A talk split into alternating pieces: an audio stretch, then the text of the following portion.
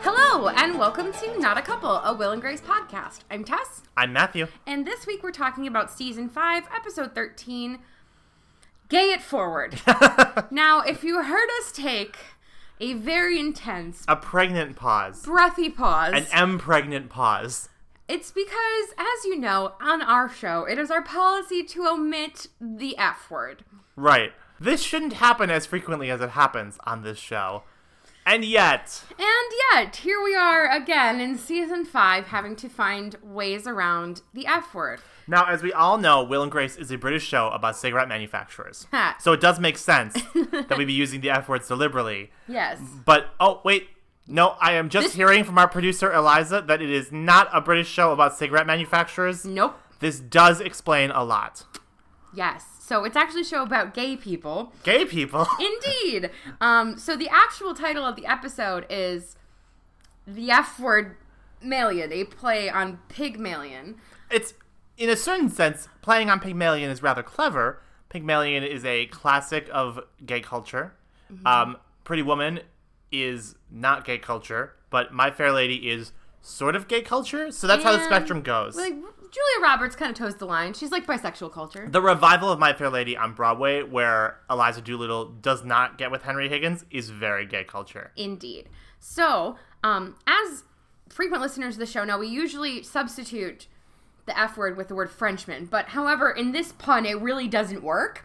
Um, We've decided instead to refer to this uh, series, because it is a series, there are several parts to this. as Figmalion. Yes, because figs are not offensive. They have wasps in them. Yes! Yay, wasps! Yay, so, wasps. the actual title of this episode is Figmalion Part 1 Gay It Forward. and I think we should talk about the part one because I hate it. There are four parts. However, they are not.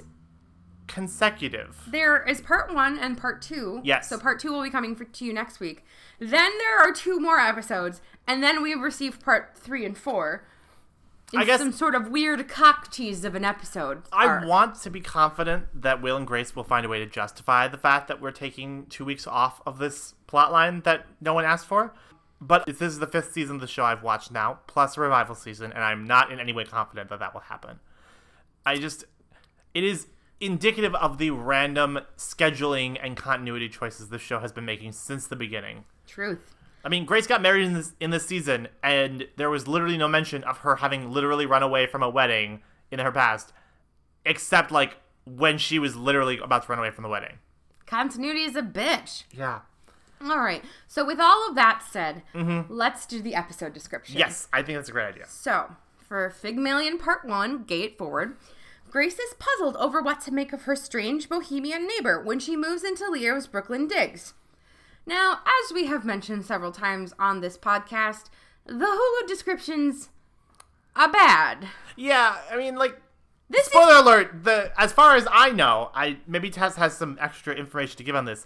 I would certainly hope that the story of Grace's Bohemian Neighbor is not a four-part epic. There's a completely different four-part epic that begins, uh, where Will and Jack are trying ultimately to turn Karen's cousin Barry Into- into, the perfect gay man, yes. a la Pygmalion. Yes, so thus the title. Right. Um, so the actual plot of this episode, the A plot, is more Karen sets Will up with her cousin Barry. Mm-hmm. Will goes on a date with Barry, discovers he is baby gay and needs help. And he came out like three weeks ago. or Like something literally, crazy like, that. yesterday. Like he just came out. And then the other sub, the other plot is Grace has apparently only just now officially moved to Brooklyn. Uh, yeah. She's been married for like a bunch of episodes by this point. It could be but- three years at this point. who the fuck knows? Um, but she, so she's finally unpacking, but not really. And her neighbor comes over, and her neighbor is weird. Mm-hmm. And some weird shit happens that we'll get into later. I do think, considering how uh, savage I'm being to the idea of this four part Pygmalion plotline, I think that the idea of having a baby gay that Will and Jack encounter, who they take under their wing, is really quite clever. And I especially love that Will is being presented as a gay man who openly dates people. Yes, that is Crazy. unusual for this show because often he is sort of like a pet gay, Right. And he is you know neutered and there. I mean, like, really, I think Grace has had more boyfriends this season than Will has had the entirety of the show. Okay, that's a bit of It's a bit of an exaggeration, but in most seasons it's true. Like yes. Grace has is dating someone every day of the week.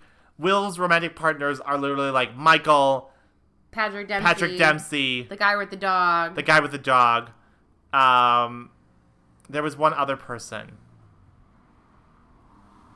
It wasn't Vince. We haven't gotten to him yet. No, oh, it was the bisexual guy Oh yeah, the But they weren't bisexual really guy. dating. No, and Michael Douglas. but again, also they weren't really dating. They were. Michael Douglas thought they were dating. Michael Douglas was dating. It was a whole thing. that was the other time we had a baby gay plotline. Yeah, Okay, so let's talk about Barry. Barry is adorable. Barry looks familiar for some reason. Yeah. and I can't figure out why. I think it's just he's got that kind of look. Like he's got the like he's wearing the sweater. He's got the goofy h- glasses. He's got these horrible '90s glasses. Yeah. Mm-hmm. they're coming back into fashion now. The kind that are like really big with the bar across. The- no, and he's got like kind of longer hair and like he looks like a sad kicked puppy. He like, does. He's not like Jack's future love, past and future love, um, the short cop, oh who's a much better presented baby gay. yes, Um, where like you actually see like he's new and excited about it. Like Barry is kind of sad about being gay he's sort still. of like resigned about the fact that his relationship with Mary Elizabeth didn't work out because he's not straight, right. I mean, like he's excited to like go on his you know first homosexual date and which have he his, calls it. his first homosexual kiss. And touch his first homosexual penis, although that's probably not true objectively. I feel like, and this may be something for because we are millennials, Mm-hmm. it's hard for us to imagine anyone coming out before they've done some same gender loving. Mm-hmm. But maybe that's the case for him. Maybe he, maybe he's one of those folks who decided he was gay because being straight just wasn't working for I him. mean, I came out before having any same gender loving, so did you? well, kind of.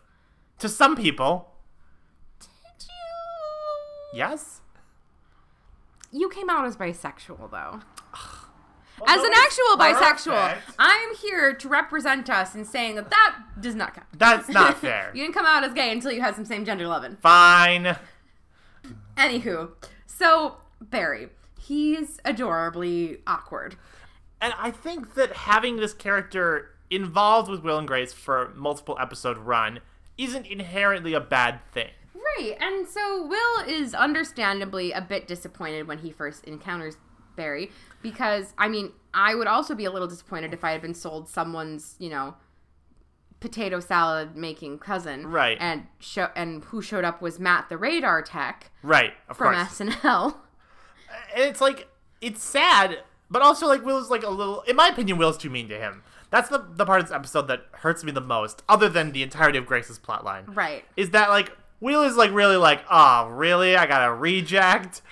Yeah. I can't even go dating in this city without bumping into someone who's only been gay for twenty minutes. You I know. mean, I feel like he's a bit. a- He lightens up a little bit to Barry Mm-hmm. after he finds out that Barry just came out, but like that first interaction where Yes. Mm-hmm. so basically Will is sitting at a table and he's sitting on like the the left side of this table, and then at the next table Barry is sitting at the right side, and Right. after a few moments they realize that they are each other's dates because blind dates are a thing still. right. That's not a thing anymore. Right, because you can always Google the person. Yes. So, anyways, um, Will is understandably a little like, oh man. So he he kind of rudely invites Barry to come to the table, and it's awkward, and his wine glass disappears at one point because Mm. continuity. Um, and it's very painful until we find out that Barry's a baby gay. Yeah, I mean, admittedly, that kind of saves the encounter because Barry's actions can originally be chalked up to him being just kind of an asshole. Okay. Once you find out he doesn't know what he's doing, you're like, oh, You're like, that's okay, sad. That's like, sad. That's like it's like you want to adopt him, Right. You know. And I think that that energy could work for a couple of episodes. I mean, we see Will and Jack as kind of like these two quote unquote opposite paradigms of gay identity. Mm-hmm. I'd love to see how the two of them try to co parent this baby gay. Yes, and so I'm excited because when when we leave the episode, Will and Jack like show up Mm-hmm. to Barry's, and this is after Will very politely, in my ex- in my understanding, kind of lets Barry down and Yeah. explains like it's really nothing to do with you. I just don't really feel the same way for you as you do for me. And Mm-hmm. He's definitely gonna try to bang Barry once he's hot, though. Probably. Almost Um, certainly. almost certainly that's going to backfire and it's Yeah. going to be terrible. But in the meantime, I'm very excited about the fact that Jack and Will decide to gay it forward. Yes, and that's such a beautiful turn of phrase, Mm-hmm. and so critical. I mean, I I hope that you and I one day can gay it forward with some baby gays. I mean, we tried. I mean, you'll probably be a bitch about it. I've had many baby gays in my lifetime. Yeah, and you're always kind of grumpy with them. It's just frustrating uh, the older I get. If they're my age, I'm just like, why didn't you figure this out before now? I'm just like, what were you masturbating to that you were confused? Oh. But like genuine question, baby gaze, what are you masturbating to that got you so confused? Is it like is it all anime? Is it all girl- anime baby girls, porn? baby gays, send us your masturbation playlist. What's your spank bang flip? playlist? I hate spank bang Why do just you as a hate spank phrase. bang? It sounds so gross. I don't like it. Matthew is flailing in disgust. Ah. All right. So that's that's what happens with Barry. Right. But and we kind of have to just leave it at that because I feel like we, by nature of it being a multi-part series, we didn't get the whole story. yeah, I mean, literally like one of the last things we see before Jack and Will decide to gay it forward is him purchasing Will a rainbow flag towel that was apparently forty nine ninety nine, which has led to some questions. Where was it from? Why is this towel fifty dollars? Why does he think Will needs a rainbow flag towel as if he doesn't already have a set? That's what he says. He's like, "Oh, you probably already got one." and Will's like, "I do not. I Yeah, do he's not like- have a giant rainbow gay beach towel." He's like, this is great if I want people in space to know I'm gay. Well, and I think that is uh, one area where the episode does kind of have a flaw, which is not necessarily repeated in the revival's presentation of um, Jack's lover, is that this character is presented as if he's Will and Jack's age. Yes. And that creates a uncomfortable level of dissonance. I feel like it would have made him increasingly more inappropriate for Will to date, Yes. but more appropriate in the context of the story if he was even five years younger. Right. I mean, I understand. It's early 2000s. People are coming out in their 30s all the time. yes. But I think for the purposes of the story, it would have made it feel a little bit more natural if he was a character who was clearly younger than Will. Right. But I mean, I think that there is also some truth to the to the purchase of the rainbow towel. Oh, true. Because I feel like most baby gays, once they've kind of accepted this about themselves, the first step is kind of getting a pride flag. And often it's something that like you see it a lot at actual pride festivals. The baby gays are literally wearing the flags, and it looks stupid. Right. And we all know it looks stupid, but you can't fault them because they're finally proud of who they are and it's probably them like batting away the shame with their superhero cape of a pride flag so you don't say anything And we all do our own versions of wearing the pride flag in the rest of our lives. I mean, Yes. nothing is more relatable in modern cinema than Simon from Love Simon Googling how to gay clothes. I Google how to gay clothes at least once a season.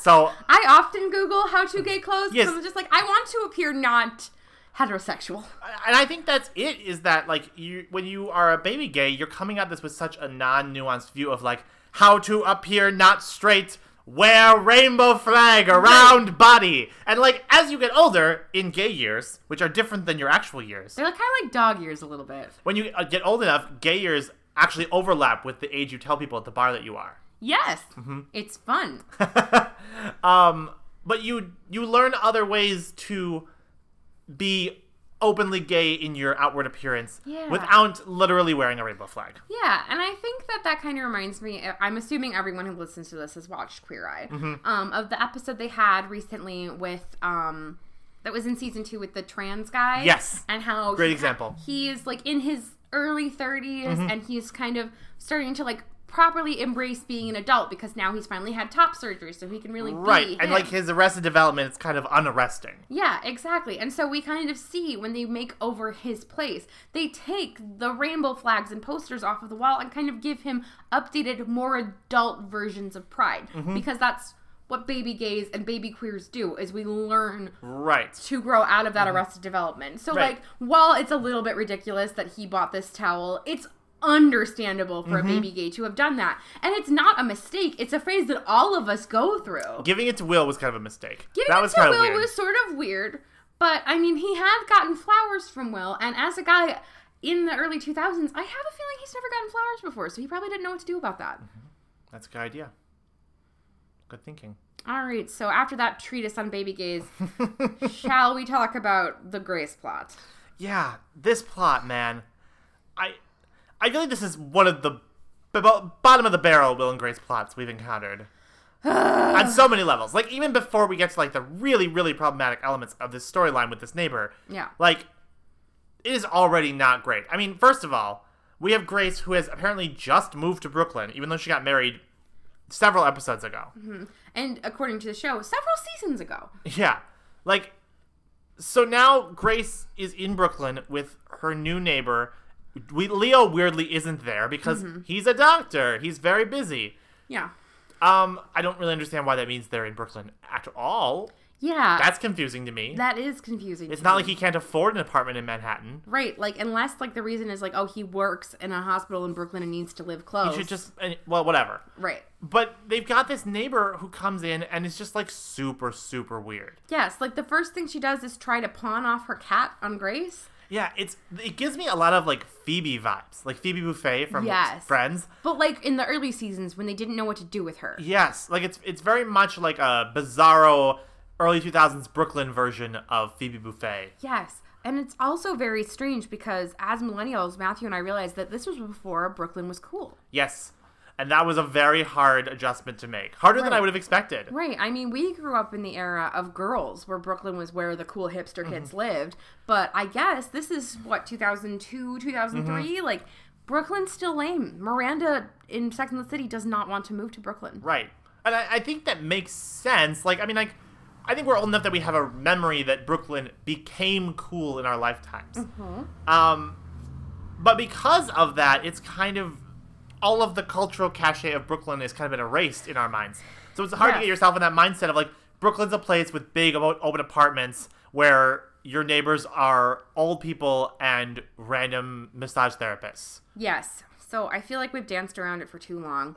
We have to talk about the massage therapist. Yeah. And I feel like before we get into this, we should really issue a trigger warning yeah. because basically this plot involves grace being touched inappropriately without consent by this massage therapist and the episode doesn't really handle it in any way that makes any goddamn sense yeah. so just be warned that we're about to start talking about that and I think I think that's in in many ways that's the crux of the issue is that the episode talks about it in many confusing ways that don't make sense. right Like it's not a very special episode. It is played as a joke it's played as look what's happened to Grace now.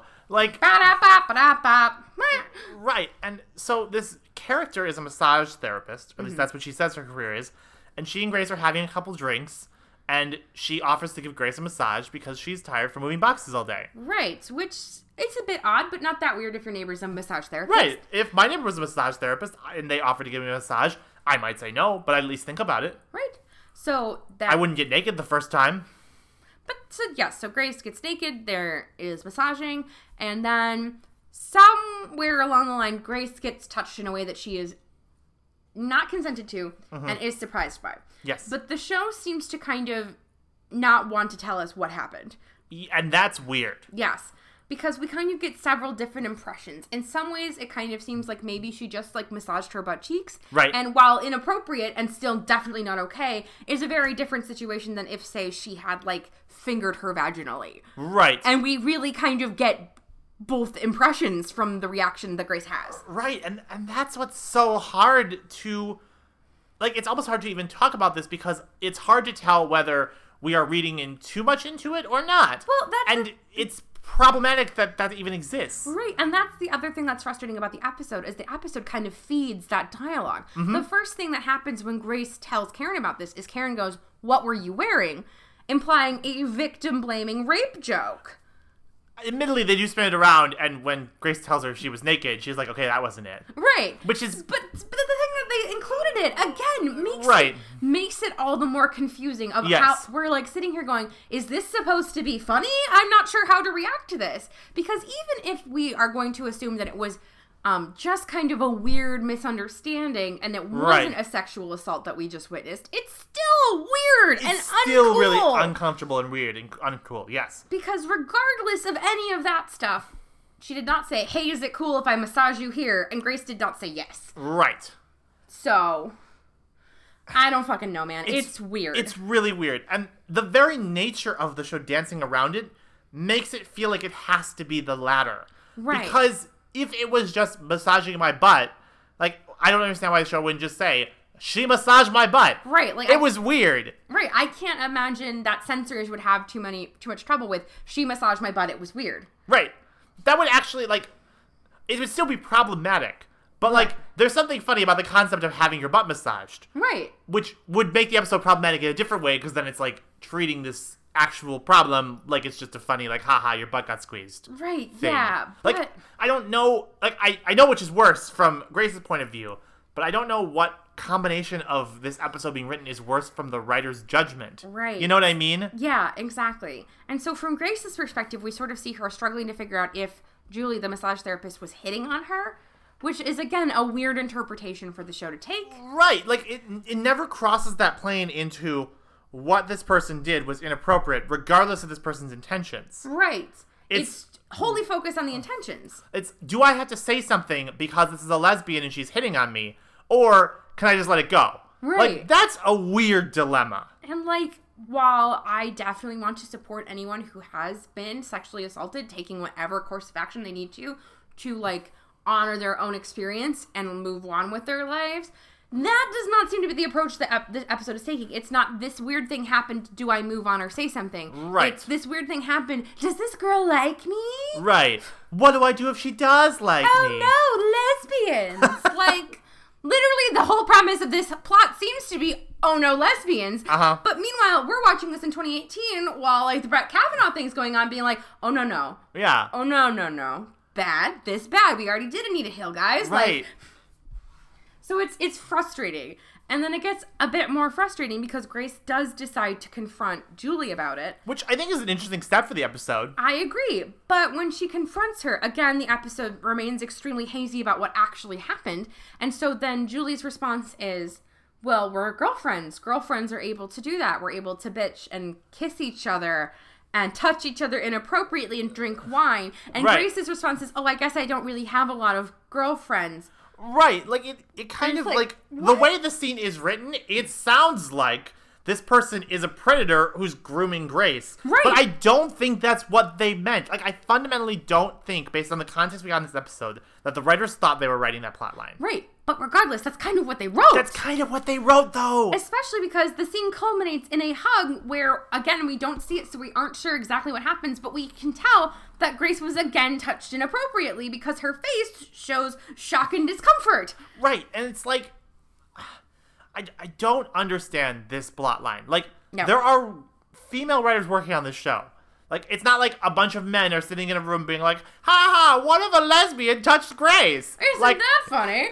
like, I'm sure that there is an element of that. It's the early 2000s and it's Hollywood. But, like, I just, I, I can't wrap my head around this episode getting past anything. I can't see it getting past the writer's room, the producers, the censorship board. And, and maybe that's the problem, too, is like it's a death by a thousand cuts, something or other. Like maybe this plot in the writer's room was very different and had a much different execution, but because of the way the censors insisted it be edited, it or just different changes here and there, and I don't know. But yeah, ultimately, what we get is something that makes really no sense, but makes us in 2018 watching this feel very uncomfortable. Well, and here's the other really uncomfortable thing about it is I don't know what's worse. If this is a one-off B plot, or if like the Figmalian plot line, it's going to continue to go on. Yes. And I cannot answer that for you because spoilers. I mean, I mean, it's. I don't really want the plot line to continue. I want this to just go away. But if it goes on, I feel like that's worse because the only way it can go on is for this person to continue to be pushing Grace's boundaries and doing things that Grace doesn't want her to do until eventually Grace gets fed up with it. And I don't want that plot line. Right. I mean, it's definitely one thing on the show when we see Grace and Karen consensually kissing and touching each other, and we have this sort of like, ooh, hoo, hoo, lesbians maybe thing. But this is not that. Right. This is not two adults who are jokingly performing sexual and sensual acts on each other. This is something that, regardless of the writer's intention, comes across to us watching it as predatory. Right. And it's creepy as fuck. well, and there are even things that like First of all, Grace saying that she doesn't have any female friends is weird because she has a very strong relationship with Karen. Yes. And that's actually a perfect parallel because there are a number of things that Karen does that do kind of push the boundaries of Grace's comfort level. And we immediately see it, and Grace will either call her on it or move away or whatever. You know what I mean? Like, Right, there's an immediate response to that being what is happening. Right. Grace has a really strong sense of what her boundary is with Karen, and it doesn't make sense that she doesn't know what the boundary should be with this random stranger. Right, I just mean in any situation, regardless if it's like butt touching or vaginal fingering, if you don't like something, it's very easy for a character like Grace, we would assume, to know that that is what's happening and not be okay with it. Right. And so the fact that we're hedging this and all of this muddiness to me makes it seem like a lot more of a classic victim's confusion, but I know that's not what the show's going for, and Right. it's very frustrating.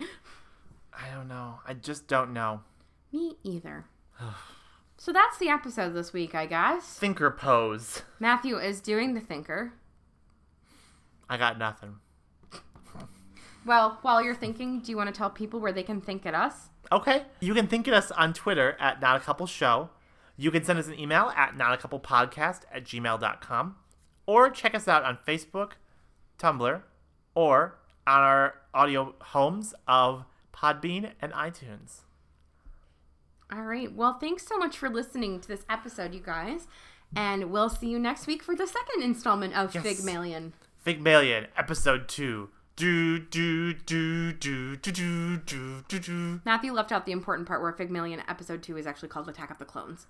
I- I think it was implied based on being episode two. Well, for Darn. first time watchers of Will and Grace, episode two, Attack of the Clones. Um, also, before we go, we should remind you since the new season of the revival is coming back that we will be live tweeting. So, yes, if you follow us on Twitter, we will be posting our live thoughts and reactions to the new season of the revival. We're pretty excited about it. Yeah. But yes, look forward to some live tweets from us coming to you soon. Thanks so much for listening, you guys, and we'll see you next week. I'm Tess. I'm Matthew. And this has been Not a Couple. Bye bye. Bye bye.